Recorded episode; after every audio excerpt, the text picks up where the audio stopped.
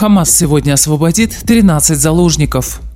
Министр обороны Галланд пообещал, что прекращение огня будет коротким. Хизбалла признала ответственность за 22 инцидента на границе с Израилем. Далее подробно об этих и других событиях. Сегодня, 24 ноября, вы слушаете новости Израиля за 24 часа. Цаль развернул на границе сектором Газа командно-оперативные пункты для приема заложников, которые, как ожидается, будут освобождены Хамасом сегодня в 16 часов в рамках обменной сделки. За прием заложников отвечает генерал-майор запаса Ницан Алон, уполномоченный генштаба ЦАЛЯ по делам пленных. На КПП Керем Шалом и Ницана направлены амбулансы и вертолеты для доставки освобожденных в больницы. Проведена подготовка к установлению личности пленников. На первом этапе сделки террористы должны освободить 13 человек. В ЦАЛе считают, что освобождение первой группы заложников даст возможность судить о том, как будут проходить последующие этапы обмена. Армейские источники также предупредили, будут не только радостные, но и очень горькие моменты. Уполномоченный правительства по делам пленных и пропавших без вести бригадный генерал запаса Галь Хирш обратился к СМИ с просьбой воздержаться от публикации имен освобождаемых, если списки попадут в их распоряжение до официального заявления.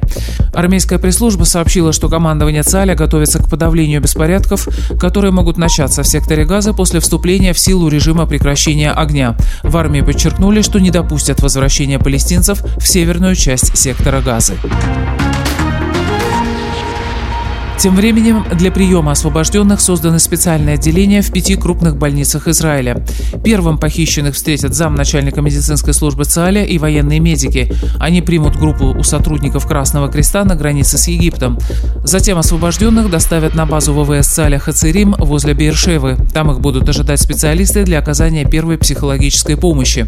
На той же военной базе будут проведены первичные медицинские осмотры. После вышедшие на свободу заложники смогут поговорить по телефону с родными и близкими. Затем группу перевезут на машинах или вертолете в зависимости от срочности в пять крупных больниц согласно списку распределения освобожденных. Основная больница, которой предстоит принять бывших пленников, это Сарука в Бершеве. Там уже создан изолированный комплекс с подготовленными местами для размещения близких родственников, если те пожелают сопровождать освобожденных членов семьи. В системе безопасности принято решение на первом этапе не расспрашивать детей, провести лишь опрос взрослых, выпущенных из газа.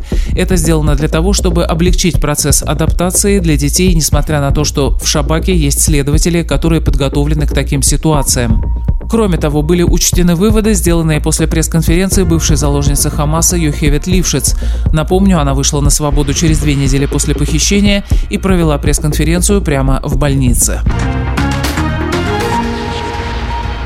Министр обороны Юав Галланд утверждает, что нынешнее прекращение огня будет краткосрочным, по окончании которого война возобновится со всей мощью и обеспечит давление на Хамас, которое позволит вернуть новых заложников. По его оценкам, новая фаза войны продлится минимум два месяца. Во время визита на базу морских командос Шаетет Шлошесре Юав Галланд подчеркнул, что задача армии остается прежней – уничтожение власти и военного потенциала Хамаса. Нужно ликвидировать их командное звено от самого верха до полевого уровня, сказал он. С самого начала этой операции было понятно, что Хамас понимает только силу, пояснил Галланд. Это означает, что если ты оказываешь на него давление, тебе есть с кем разговаривать. Если же давления нет, то можно ждать месяцы и годы.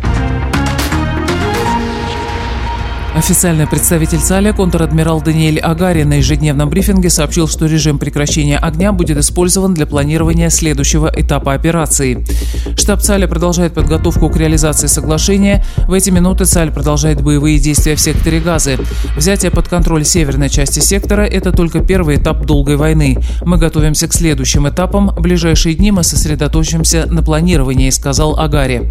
Он также ответил, что после вступления в силу режима прекращения огня Силы Цаля останутся в секторе Газы и будут находиться на линии прекращения огня, а также будут перемещаться вдоль этих линий, которые оговорены в соглашении. Даниэль Агари призвал население в ближайшие дни сохранять бдительность и строго следовать инструкциям управления тылом. Палестинские СМИ распространили заявление спикера бригады Задина Аль-Касама, боевого крыла Хамаса, который призвал партнеров к усилению военных действий против Израиля. Мы приветствуем наших братьев в Йемене, Ливане, Ираке и на всех других фронтах, наносящих удары по врагу. Призываем наших братьев в Иордании активизировать все формы народного массового сопротивления, цитирует Абу Убейду, спикера террористической группировки агентства Шихаб. Абу Убейда, рассказав об успехах боевых подразделений Хамаса, также заявил, что группировка готова к продолжению боевых действий. По информации сайта МАКО и новостной службы Н-12, офицер подразделения радиоэлектронной разведки 8200 сообщала своему командиру, что Хамас готовится к нападению на израильские населенные пункты, но ее попросили не выдумывать.